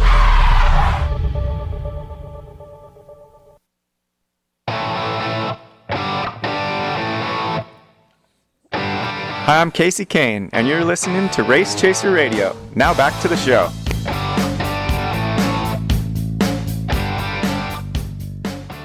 Welcome back to the WSIC studios in Statesville, North Carolina. We are just uh, hanging out, and this is the Lead Lap Show. We're talking motorsports as uh, the first of five shows that Race Chaser Media does over the course of four days. Two of them are podcasts. Uh, we'll tell you more about that uh, in a moment and who's coming up on the shows this week. But uh, right now, we're going to go back to the strutmasters.com phone line and speak with um, Bryce Hildebrand. And Bryce, we've been talking about your work in the sport and uh, that has evolved from tires into basically a pit coach, I guess it would be called, right? Uh, but you started um, another business a while back, and I want to talk about this. First of all, your your business is checkered flag bucking bulls, correct? Yep. Yep. How does one who is in NASCAR and is from Oregon uh, kind of randomly decide, hey, I think I'm going to start a business growing bulls? Yeah. Um, so that that stems back from when I was still in Oregon. Um, I worked on a cutting horse ranch uh, when I was still in school, in high school, um, and we got our hay from um, a guy family that was a rider in the PBR, which is the Professional Bull Riders Association. Yeah. Uh, um, and I always thought it was really cool, and and that the animals are just amazing athletes. I always thought it was really cool. So, um, when I got back here and kind of made a, a little bit of a name for myself and, and saved up some money, um, I decided it was actually um, eight years ago today. I bought an embryo um, that was put in a cow, and uh, that's kind of started it all. Um, so it was uh, just a, a fantasy turned reality, pretty much. Um, and and that embryo ended up at, as a two year old going to, to Vegas to the finals, to the ABBI finals, uh, American Bucking Bull Incorporated finals, um, and that kind of ever since then I was like, dang, this is this is pretty cool. And we started started with that one embryo, um, and now we're up to uh,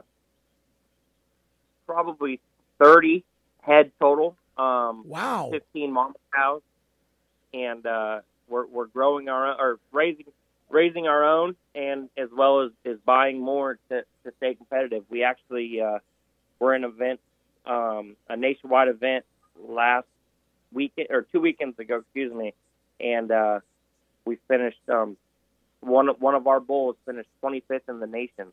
Um, I know it doesn't sound a lot, but but we're competing against, against people with hundreds of heads, and and we have 30 total, not even mama cows. So Now, what what is that competition like? What are you scored upon? How does that work? When you say you finished 25th, based on what? Okay, so um, competition bulls uh, from yearlings, which is a year old, and two year olds, um, are bucked with what is called a dummy, and it's a little box uh, that weighs anywhere between depends on what association you're bucking in, or, or who's organizing the event, somewhere between ten and, and twenty two pounds, um, and it's on a remote, and uh, bulls buck for um, four or six seconds, um, and there's judges, and they're what they're judging. There's there's usually three judges, um, and what they're judging is uh, kick, which is extension of the back leg, um, spin, which is obviously spin, um, buck, which is how high they get in the front end, and then intensity, which is just that how intense that they're out is, is what you call it when they leave the bucking chute. How intense that is, That's and crazy. at four, four or six seconds, that remote the the judge with the remote clicks it off, and then they're done bucking. Uh, it they just stop and and go back, and then the judges tally up scores, and it's uh the each judge is one to um one to twenty five. Usually, um, they're one to twenty five, and then there's four judges, and then they take the the two medium scores, and that and then that's your score out of a hundred. How do you train a bull for a competition like that? So they're they're creatures of habit. Um, cattle are creatures of habit. So when we're bucking them here at the house, we're not going to necessarily buck them for the whole four or six seconds. What we're going to do is, as soon as they do something that we like, we click the dummy off of them. So then they remember next time they're in the chute, they go out and they do something. Say say they turn back right there. They go as soon as they as soon as the chute opens, they turn back and get into their spin.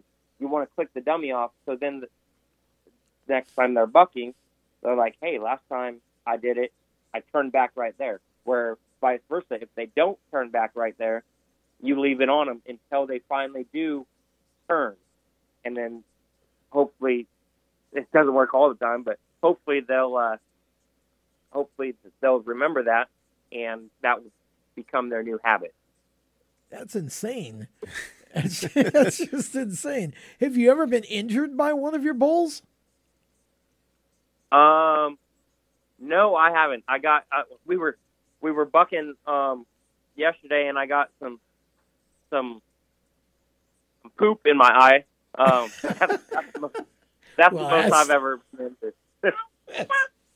That just sounds like a really stinky problem to have. It's a right real there. rancher's problem oh, right yeah, there. crazy. You you should have saw my brother. My brother looked like so. My brother was pulling gates, and he looked like he he dang hugged hugged a cow, and he had he had crap all over him. But he and he's actually been pinned down on the ground by one of them. Um, but but luckily I've I've been able to stay away from that. It gives new meaning to the the phrase "Here's mud in your eye," right? Uh, Totally new meaning. Yeah. Here's poop in your eye. Wow. Okay. How how does one get uh, that problem cleared up? Just jump in the shower and wait, or yeah, that's that's Pretty much. That's insane. Well, it sounds like that keeps you plenty busy now. Between that and your your uh, pit crew coaching, which are you spending more time doing right now? Right now, um, I haven't been to the shop. Um, we Well, have, yeah, we haven't. I guess I shouldn't haven't have been- said right now, but Yeah. these Yeah. days before the virus, how is your balance of time between the two uh, endeavors? Um, so we, uh, I'd probably say close to 50-50, honestly. Um, I, I'm at the shop Monday through Wednesday, sometimes Thursday, um, until about lunchtime. And then I then I'll come home and I'll spend from from lunchtime to, to dark out doing something. Either um, we also have uh, an LCID, a, a stump dump, so people people that are clearing lots um, bring their stuff to to me, and uh, we're we're filling in a pasture to make it level. Um, so between the bulls and the cattle, and and trying to help help different contractors out. Um, it, I have a morning job and an afternoon job, pretty much. Wow, that's crazy. Staying constantly busy. Yeah, it's it's it's crazy. When's Um, your next uh, bull event? we actually have one. Um, we have an event Saturday. Uh, another. So the ABBI right now is doing video events, um, and and what what it is because you can't have people uh, a, a gathering of people. Um, Saturday morning, I'll get an email or a text, um, and they'll give me a code. Um, say it's uh, like like the last one was D15 was was my code, and what I have to do is I get a whiteboard and I hang it on the front of the chute, and the video has to have that code in there at at the front of the video and at the rear of the video, so they know that that out is is current, and and you can't you can't just take your best video ever and put it in. So so they'll they'll give us our code Saturday morning, and then we have until Saturday night at nine o'clock p.m. to submit um, our video. Wow. And then, yeah, it, it's actually very cool um, that they're able to do this. This is this is going to be the first one that's an actual ABBI event. Um, the the fir- that that first one was a sanctioned event, um, but but this one is going to be a full fledged ABBI event, um, and it'll be the first one of its kind. So it's kind of like the kind of like the the virtual racing stuff that's going on right now. We're we have bull bull events, but um, they're real bulls just judged virtually. Wow. Eye bucking. I, yeah, yeah, yeah, I'm bucking. Well, that's I mean, it's great that you can do it that way, right? Because that's a yet another competition that can still go on even in the situation that we're in. Yeah, it's crazy. I mean, some of these some of these thought? trainers. Yeah, exactly. Some of these trainers were were um were losing so much money because their their clients and such are paying money to to um to go to events, and if there's no events, in turn, like me, nobody's no you're not going to come buy a bull from me if there's no events because you, you can't take them anywhere. So you don't have all you're doing is is throwing money away pretty much because you you have no shot at winning your money back. Interesting. So that's how video events have came up came up. Are you, we're still able to enter our bulls and then compete, and then the the people that the top whatever get checked still. So it's it's actually very cool um, that we're able to do this. That's really fascinating. Okay, real quick, Bryce, is there uh, do you have a website or is there any way how can people uh, check out checkered flag bucking bulls uh, online anywhere? So we have um, we have uh, two Facebook pages. We got um, Checkered Flag Bucking Bulls and Checkered Flag Land and Cattle. Um, and then our website is cflandandcattle.com. Um, and and that's how you can stay stay up to date with us. Well, it And, or, and, and there's an Instagram too, uh, Checkered Flag Bucking Bulls or something like that. just search checkered flag bucking bulls on Instagram. It'll come up. Um, Yeah, yeah. So cflandandcattle.com is the website. Yep. Okay, and Yep. CF is uh, short for checkered flag. So for those of you uh, wanting to write that down, CF landandcattle.com and then uh, checkered flag bucking bulls, checkered flag land and cattle on Facebook and just search Instagram and you'll find it as well. Bryce, thanks for coming on. That was fascinating and uh, we'll have to keep up with that. And maybe uh, at some point once we open things up, we'll get you in here to talk from the studio a little bit. Yeah, that would be great. And uh, maybe maybe we could do a deal where you guys came out here when we're having a buck day or something, and you can you can check it out for firsthand. I would love to. That would be fun. We'll stay in touch. And with that, we'll step aside. Back with more of Lead Lap right after this. Parents, your son or daughter has had their license for a while now, but you want to make sure they're prepared for any situation they may face on the road. High school driver's ed doesn't teach them to drive defensively.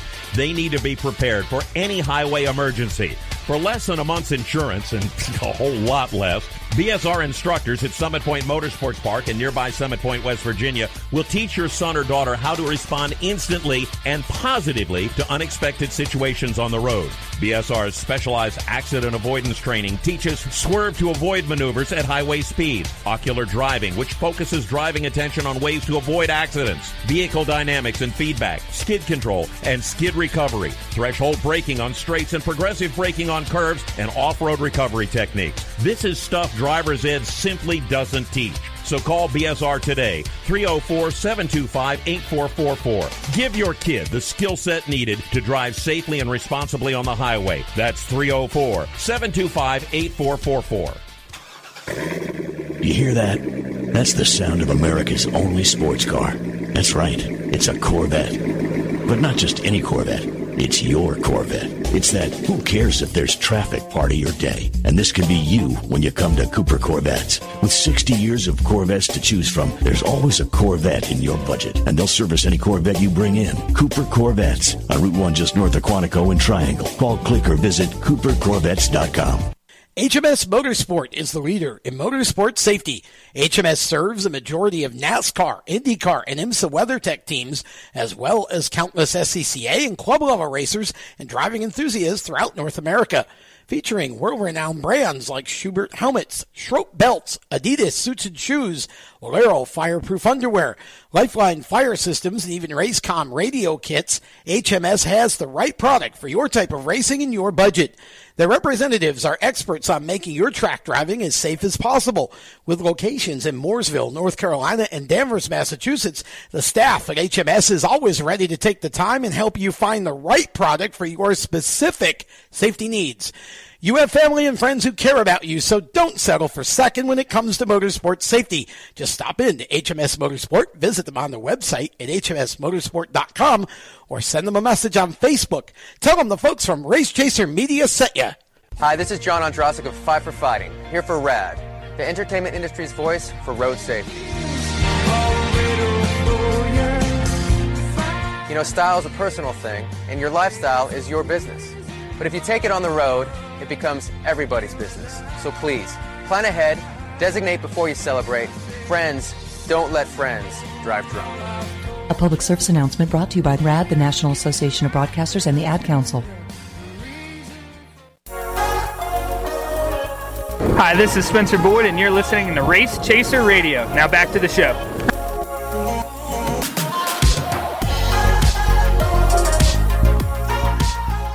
So Spencer Boyd is going to be involved. Uh, Jordan Anderson. Uh, every driver now has their own iRace or iRacing series or league or whatever. And uh, Thursday night, Jordan Anderson's having a big one that's worth over 10k in prizes with Austin Wayne Self. They're doing with it together. Austin Wayne Self, yeah. Um, uh, the Icebox uh, League or something uh, similar. I'll try to find uh, Jordan's tweet about that in a minute. But uh, so Spencer going to be a part of that. That should be a lot of fun. Um, also from Twitter, Adam Stern about uh, half an hour ago said that Eddie Gossage from Texas Motor Speedway had confirmed to Mike Doocy of Fox 4, which I assume is somewhere in Texas, that he would recommend to uh, NASCAR to move its event at Texas to the June IndyCar weekend. And the quote here is I would tell NASCAR that it's a logical place to plug it in because there's an economy of scale there. We can do everything we can to save money. because you're bringing in two organizations, so it's cheaper for both because they're both on the same weekend. AKA, please give us a doubleheader. Yes, uh, it's it's it's the perfect situation. Perfect storm. Perfect storm, shall we say? Um, now, what's interesting about that is that it seems from that statement that I think NASCAR would, excuse me, would like to run a race in May if they can somewhere, but Texas, under that circumstance, um, stipulation would not be in May; it would be in June. Um, because it would be with IndyCar. So you would think then that maybe there could be possibly a NASCAR race prior to Texas that you would go somewhere else in the month of May if you can. And it sounds like it could possibly be Atlanta now. well, the governor's order being re- the governor's going to start rescinding some of his orders on Friday for gyms, fitness centers, barbers, hairdressers, nail salons, massage therapists, uh, bowling alleys, estheticians, cosmetologists, and all of their related schools. So those of you in Georgia, um, when did you say that was going to happen? Friday the 24th. Friday the 24th. So that's in four. That's the end of the week. This coming Friday, those of you in Georgia can get a haircut, go bowling, and then get a massage. All the things that Tom really wants to do right now. Well, yeah, actually, they all, they all sound good. Although I haven't, I haven't bowled in so long that I'd probably end up throwing gutter balls half the. Uh, but get you the bumpers. yeah, I'd probably need them now. But yeah, it's it's great. So so Georgia now seems to be coming out of its shell a little bit. Um, Texas has already started. South Carolina's already started. Um, just with again very soft openings. So we'll see how this goes because this what what's going to happen here in the next week or so after we start seeing how those states react next week or two is going to be interesting because if if there's not significant bounce back in in cases um, of you know of the virus from these soft openings, then I would think you would see more states start, Start to to do the same suit. thing. Absolutely. You know, even if it's even if it is part of the state and then the rest later. You know, New York, for example, the New York City area is not going anywhere anytime soon. Um, But Western New York. yeah, the upstate part of New York, the upper half of New York, um, you know, is that part is far less affected than New York City. People hear, you know, New York and think New York City. There's a whole big state that has nothing to do with the city. Um, and some of us in that, that that were born in that state would like to take a giant hacksaw to the city and just send it away, but that's a whole other show. Um, but it's and not because of the virus either. But it's it's just um, you know it's a, it's a crazy situation right now, and again everything's happening day by day. Things change. So uh, looking at this, it would seem like Texas may not be the first NASCAR race if NASCAR is able to race somewhere in May. They'll probably go there first, and then maybe they would go to Texas in June. I would think. See, I would think that would be the perfect time to start, but I hate to give up the month of May if I don't have to. Yeah, don't give up the month of May You know? yet. Not not quite yet, but it it sounds like you know with with Florida saying, "Hey, come down to Homestead," and with Texas saying, "You know, you can race here," and maybe with Georgia now rescinding some of this stuff, we can go to Atlanta, and make up that race, and then you know, oh by the way, Darlington's thrown their hat in, and then there's still hope for you know Coke 600 on Memorial Day. And incidentally, I uh, it does not say here, but I'm assuming that race would still be without fans. I would imagine so. Just You know, again, speculation, but due to the could number of people that would be there, you know, the first couple ones probably are definitely not going to have fans. we could logically assume that that's a race without fans. So you'd have a NASCAR IndyCar doubleheader that would be a made for TV type situation. Yeah, Go- Governor Abbott of Texas did say that that Texas race would be without fans. Yeah. He already specified that in his press release earlier today. And the interesting part of that is that Eddie Gossage apparently had said a week or so ago that he wasn't interested in a race without fans, Yeah, but a couple now weeks he's ago, he excited. did. Yeah. Now he's like, okay, well, let's know, go. it's like- um, so it's again, I, it's it's so hard for us as media because you want to you want to put information out there for people, but right now we're hearing the same things that you all are, and so much of this really depends upon government uh, you know decisions that you know and it's and it's not federal and it's not even necessarily state though some of it is but you've got local municipalities that are going to have things to say as down well. to local mayors of, Yeah. of cities, and Yeah, I mean, it's it crazy. Can be anything. So, uh, but Adam Stern broke that about, uh, well, it's now about 40 minutes ago, but uh, he'll be on, as I mentioned earlier, he's going to be on the Inside Pass uh, tomorrow morning at 11 Eastern from this studio with Randy Miller and I. Uh, so we'll, we'll probably get more into depth about what Adam's hearing and, and kind of how all of this is really affecting the sport uh, from a NASCAR standpoint, anyway. And so that should be interesting. And then on Thursday, uh, we've we've got Motorsports Madness from the studio Thursday night at seven. Jacob Seelman, seven to seven thirty. We've got an open wheel driver we're working on uh, to be on that show as well. One of the rising stars from the Midwest, and uh, then um, you know we've got another guest lined up for about eight p.m., which will be um, hopefully the gentleman from the Racing Warehouse, The Racing here Warehouse. in in Charlotte. Ga- yep, Gastonia, North Carolina. Eric Lawson. Yes, and that should be a lot of fun. Uh, again, we like to bring some different sides to our shows, different uh, people from across the industry. And the Racing Warehouse has just exploded business wise over the last uh, period of time here. So, really excited to uh, to talk with him about that. And so, we've also got two podcasts that we do each week uh, mainly modifieds, which focuses on the NASCAR modified division, and also uh, New England racing. Kyle Souza and I that that will be out tomorrow night at seven on Race Chaser Media, um, social media, and then uh, Wednesday night will be Inside Groove, the super modified podcast. This last show that we just put out. Bentley Warren, one of the great legends of open wheel racing, was our guest. And trust me, it was a typical Bentley Warren interview. I laughed a lot and uh, it was fun. Bentley's um, Bentley started a few Indy 500s and such, and so he's um, he's been an open wheel legend as for as long as I can remember. He went to Indy in the early 70s, but was winning in supers in the 60s, and uh, then had about two more chapters of his career after that, and actually raced until he was about 72 years old.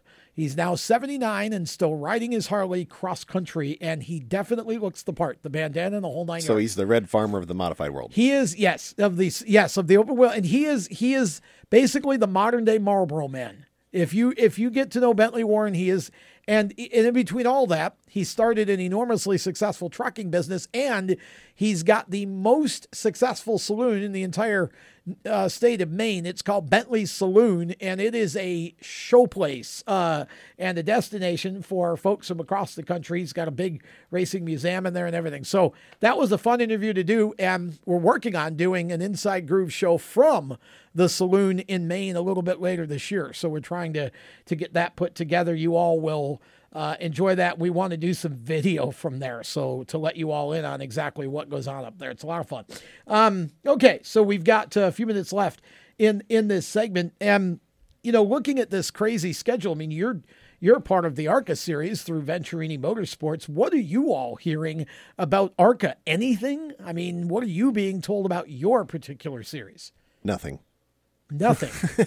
So we just like you know all the NASCAR teams. We have we have weekly meetings with all the series officials. Okay. And so much of it changes on a daily basis that it it really all of our meetings change. I mean it it's like you said earlier. It, it's all the way down to the municipalities. It's not just you know federal level or state level. It's all the way down to these cities that we're going to, and will they allow you know us to race and um and then a little you know bit different for us is our short tracks. We have to have fans at the short track races, you Right. know, where we can't go with NASCAR on a big weekend when they have the guaranteed TV money. Um, you know, we can do that at the Michigans and Chicago's of the world, but we can't do it at the Toledo Speedways or the Salem Speedways of the world. So a lot of it for us is what's NASCAR's schedule going to be, and then what's ARCA's schedule going to be, because they're going to try to continue to make it where ARCA is still racing with NASCAR as much as possible, and then all of our standalone races won't you know conflict with east race races or west races so we can still do those there's a lot of moving parts in the arca series because there's three separate series are are they still intending to uh, run the entire ARCA schedule as far as you know right now? as of right now their intention and their goal is to run the full arca menards series schedule full east schedule and full west schedule So now, how many races have you lost so far? uh, so far we lost um, two uh, arca races and two uh, east races Okay, So two ARCA and two ARCA East, and, and NASCAR is yet to run a wheel and Modified Tour event. They've lost their first three. Um, and right now, the end of May, I think it's the 27th, 28th, whatever it is, the last, very last Saturday of May. Um, it, they were scheduled, I believe, at Jennerstown in Pennsylvania. And that's still on the schedule for right now, as far as I know. Uh, we'll have more on mainly modifieds tomorrow morning with Kyle Souza. That'll be out tomorrow night uh, on our uh, all of our podcast platforms. But um, last I knew, as of last week, I think uh, that was still on. So, boy, a lot of complications uh, with the schedules here. We'll talk more when we come back around the turn right after this. How to be a great dad in 15 seconds. Bike ride, go fish, walk in the park, phone call, milkshake, play catch, picnic, fly a kite, tell jokes, laugh, talk, read a story, tell a story, bumper car, swing set, bowling, pillow fight, cut loose, stay tight. Whew. Because the smallest moments can have the biggest impact on a child's life. Take time to be a dad today. Call 877-4DAD-411 or visit fatherhood.gov. Brought to you by the U.S. Department of Health and Human Services and the Ad Council. Automotive technicians and auto service trainees, how would you like to work at the beach and perform for one of the best car care centers in the nation? Lewes Meineke is now looking for skilled automotive technicians to join their award winning team. If you're a gearhead that knows his or her stuff or a young up and comer that has the motivation and drive to succeed, then you need to make this call today. 302 827 2054. Lewes Meineke Car Care Center, located in beautiful Lewes, Delaware, offers a highly competitive compensation plan, great benefits, a flexible schedule, and did we mention that you're going to be working at the beach? Plus, there's a signing bonus for the right candidates. Technicians must be ASE certified and have a minimum of six years experience. Beginners advance at your own pace in one of several entry level positions. But whatever you do, don't wait. These jobs will go fast. Call Tim at 302 827 2054. That's 302 827 2054. Lewes Meineke Car Care Center. Rev up your career. You hear that? That's the sound of America's only sports car. That's right, it's a Corvette. But not just any Corvette, it's your Corvette. It's that who cares if there's traffic part of your day. And this can be you when you come to Cooper Corvettes. With 60 years of Corvettes to choose from, there's always a Corvette in your budget. And they'll service any Corvette you bring in. Cooper Corvettes on Route 1 just north of Quantico and Triangle. Call, click, or visit coopercorvettes.com. HMS Motorsport is the leader in motorsport safety. HMS serves a majority of NASCAR, IndyCar, and IMSA WeatherTech teams, as well as countless SCCA and club level racers and driving enthusiasts throughout North America. Their representatives are experts on making your track driving as safe as possible. You have family and friends who care about you, so don't settle for second when it comes to motorsport safety. Stop into HMS Motorsport, visit them on their website at hmsmotorsport.com, or send them a Facebook message and tell them the folks from Race Chaser Media sent you. How to deal with someone who says that's so gay. Outsmart them. This party is like so gay. Totally. Excuse me, but did you ladies know the word gay used to mean happy or excited? Then it became a word used to describe gay people. Then somehow it came to mean dumb or stupid, which is how you just used it, which is not very nice. Ew, that guy is on the football team and super smart, and he totally hates us now. Totally. When you say that's so gay, do you realize what you say? Knock it off. Learn more at thinkbeforeyouspeak.com.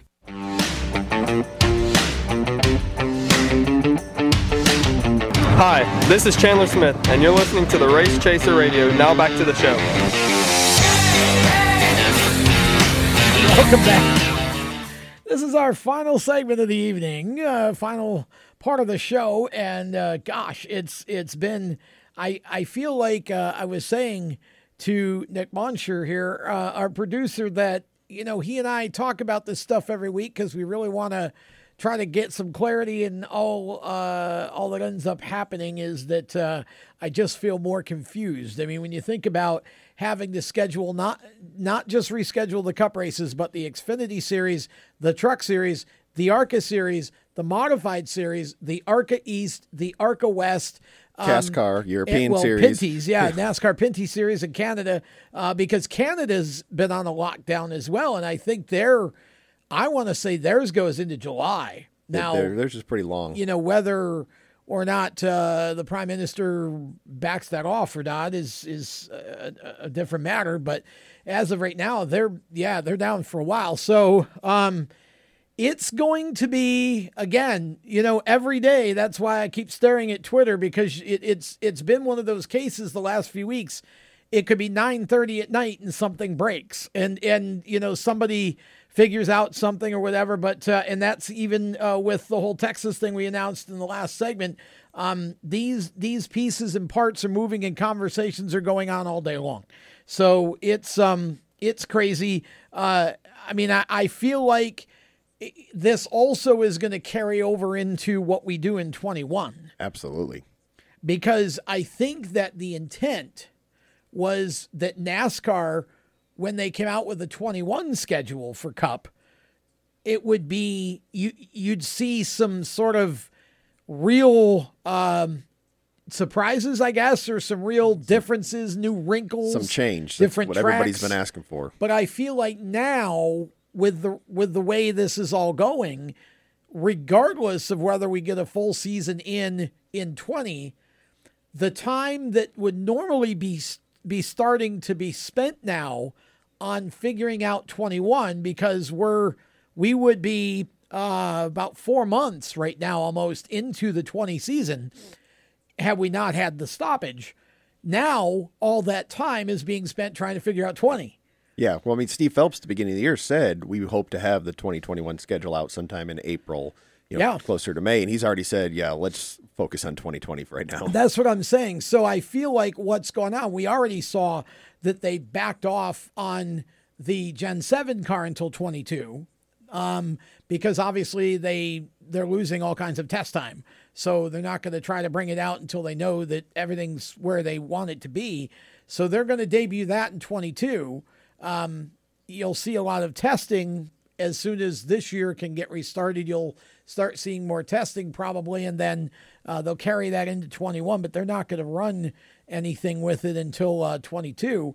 But now I think you're actually going to see the 21 schedule be a little bit less bold and creative because, you know, they're spending all this time just trying to figure out 2020. And so, because of that, I feel like some of the tracks that we were all so hoping, like a Nashville, you know, or in Iowa on the Cup schedule, you know, some of those tracks, maybe an Eldora Xfinity race, perhaps, um, I feel like some of that is not going to happen until at least 22, which would be even more interesting if you think about it, Nick, because you'd be doing some of that for the first time with the new car. With the new car. Yeah. I mean, I don't, and I don't know how, you know, their testing obviously is going to have to be pushed back for the new car because once we do go back racing, if we're doing Wednesdays and Sundays and Wednesdays and Sundays, well, that's where in the world are we going to put a test? Yeah. So um, I think but you got all next year now. You got all next year, but I think everything is just so dynamic in, in just so many moving really parts. Is. It's just like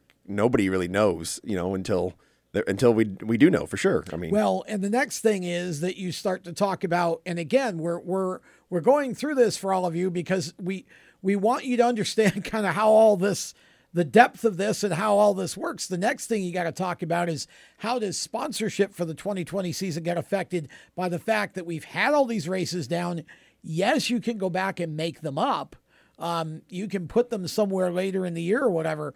But if if my company is sponsoring that race and I had all the plans in place to fly myself and X number of other people, you know, to the race on this date, and now it's pushed back four months, maybe I can't do that. How does that affect my you know, my appetite to say, "Hey, I'm going to pull out. We'll try this again in 21 or whatever." And and also, what what happens if the company that was sponsoring your car or your race was affected, you know, drastically by well know, COVID and they were shut down yes. and they had to close or whatever they did? And I mean, heck, we see the oil companies right now are just absolutely bottom oh, of the barrel, gosh. no pun intended. You so. know, and those of you who are, I've seen a lot of a lot of people on social media. Those of you who are celebrating this this event with with the oil prices being all time low. Um, you shouldn't be because I understand the argument that, well, the oil companies have been raking in bazillions in profits for the last however many years. I get it. But there's employees involved here, and the oil companies are not just going to you know, deplete their profits and go bankrupt or whatever. Um, you know, without a w- without the employees taking a hit. So um, it's good that we have low gas prices right now, but again, from the business point of view, you don't want it to hang around like that too long. So hopefully it doesn't. Um, you know, it's it, the the financial. We're now, excuse me, starting to see the financial after effect of what this virus and the subsequent shutdown is starting to do. You yes. know, um, and it's it's it's a domino. It's just a very difficult situation. Um, baseball, obviously, trying to figure out. Uh, now they're, I I just this Justin that baseball is now looking to maybe be a three state league with Arizona, Florida, and Texas. Texas is emerging as the new uh, favorite yeah. spot. Everybody come everything. to Texas. Governor yeah. Abbott wants you. Yeah. Um, you know, and and uh, so there may be three states where you can you you could go play professional baseball. Uh, football still says they're starting on time. The draft is being done remotely. Um, That'll be interesting. Yeah, for the first time. That's um uh, actually I think that I think it's this week actually or next week. I'm not sure. Um, but the NFL draft is coming up. Uh, so basketball and hockey still waiting to resume. Hockey's got their playoffs that haven't happened yet. Um, so there's just all this stuff that's going on, and when you are a sport like racing or one of these other sports we're talking about, it's not just flip a light switch and go there's so many people, so many, so much logistics, so so many things that need to be in place. And so what we're what we're what we're learning here is maybe in the big boy world there are some ways to do things differently than we ever could have imagined because of this. In other words, a lot of jobs can be done from home, and maybe some of them should stay that way in some situations. But with the sports world, you've got to be on site to have a live event. Got to be there. Got to be hands on. Got to be involved. Yeah, I mean you can't you can't just so it, you know this is really for me a, a very interesting thing to watch, but it's also getting harder and harder because as you and I are both involved in the industry, um, you know, I'm happy we can keep doing shows. I thank God every day for the supporters who still, you know, who keep us going here. Um, and but but I feel bad for every everybody that's not getting paid right now that that's sitting home waiting. And I'm hoping again that Governor Cooper will understand how big of a part of North Carolina's industry uh, and overall financial um, well-being NASCAR and the teams are. And um, I'm hoping that uh, he'll he'll make NASCAR essential at least uh, in the next 10 days if he goes ahead and extends the um, the the lockdown. But I'm I'm hoping he just doesn't uh, because uh, for for me I think it's time to at least have a soft opening in Carolina, similar to what we're seeing in Georgia and Texas. I think that's probably going to be the best way for all these states to kind of come back from this. It, like you yeah. said, it's not a light switch. You can't just nope. go in and flip it on, no matter if it's sports or the state. And uh, you know, I think what what they're doing in Georgia is probably a good rollout. If that works, you'll see a lot more states do something similar. And this just in on Twitter. See again, this is why I watch Twitter through these whole shows now. Uh, Eddie Gossage, the mayor of Fort Worth, is on board with the idea of the IndyCar NASCAR doubleheader in June at Texas. Mayor Betsy Price's tweet um, that says, We look forward to making this happen and bringing NASCAR back to Texas Motor Speedway. So, um, well, we we have, we have the full support of everyone in Texas. Apparently, yeah. Apparently, all of the key people in Texas that it would take to allow NASCAR and IndyCar to converge to hold this event, even without fans, uh, that they're on board. And so, who knows? I mean, best bet. Uh, it looks like right now, best bet would either to be run to would be either to try to get a race together in Atlanta or at Darlington or at um, Homestead as of right now, if we're going to run in May, and then maybe Charlotte, again, depending on what Cooper does, and then you could go to Texas. Um, Martinsville seems like they're going to have to put it off a while because right now that's June 10th. Yeah. Um, so, you know, maybe it, it could be sometime later in June or whatever, who knows. But it's just a crazy, crazy thing. We're going to try to keep uh, keep you as up to date as we can. Uh, of course, uh, tune in tomorrow morning for the Inside Pass. Uh, at 11 a.m. Eastern. Just go to the Race Chaser Media Facebook page. Um, the uh, the Facebook Live will be up there, or WSIC News on Facebook as well. Uh, Randy Miller and I will be joined by Adam Stern from the Sports Business Journal. And everything that we just said in the last hour on this show will probably be completely outdated by then. So and he'll be the man to tell you that. exactly. So we'll tell you the latest. Uh, so until then, uh, we uh, thank you for tuning in tonight. Thanks to Victory Custom Trailers, strutmasters.com, and mycomputercareer.edu, our family members who keep us going here. And uh, thanks to everybody from WSIC as well. Until tomorrow morning on the Inside Pass, I'm Tom Baker for Nick Moncher. Thank you for tuning in, and we wish you a safe week. See you tomorrow morning. Good night. You've been listening to Lead Lap Radio powered by HMS Motorsport, the leaders in motorsport safety. You can find them on the web at hmsmotorsport.com. Lead Lap Radio is a Race Chaser media production. For more exciting and passionate motorsport content, follow Race Chaser Media on Facebook, Instagram, Twitter, and YouTube and visit racechasermedia.com. The opinions expressed by our guests are their own and do not necessarily reflect those of the staff, management, affiliates, or marketing partners of Race Chaser Media. No part of this show may be reproduced in any manner without the expressed written consent of Race Chaser Media. Thank you for listening.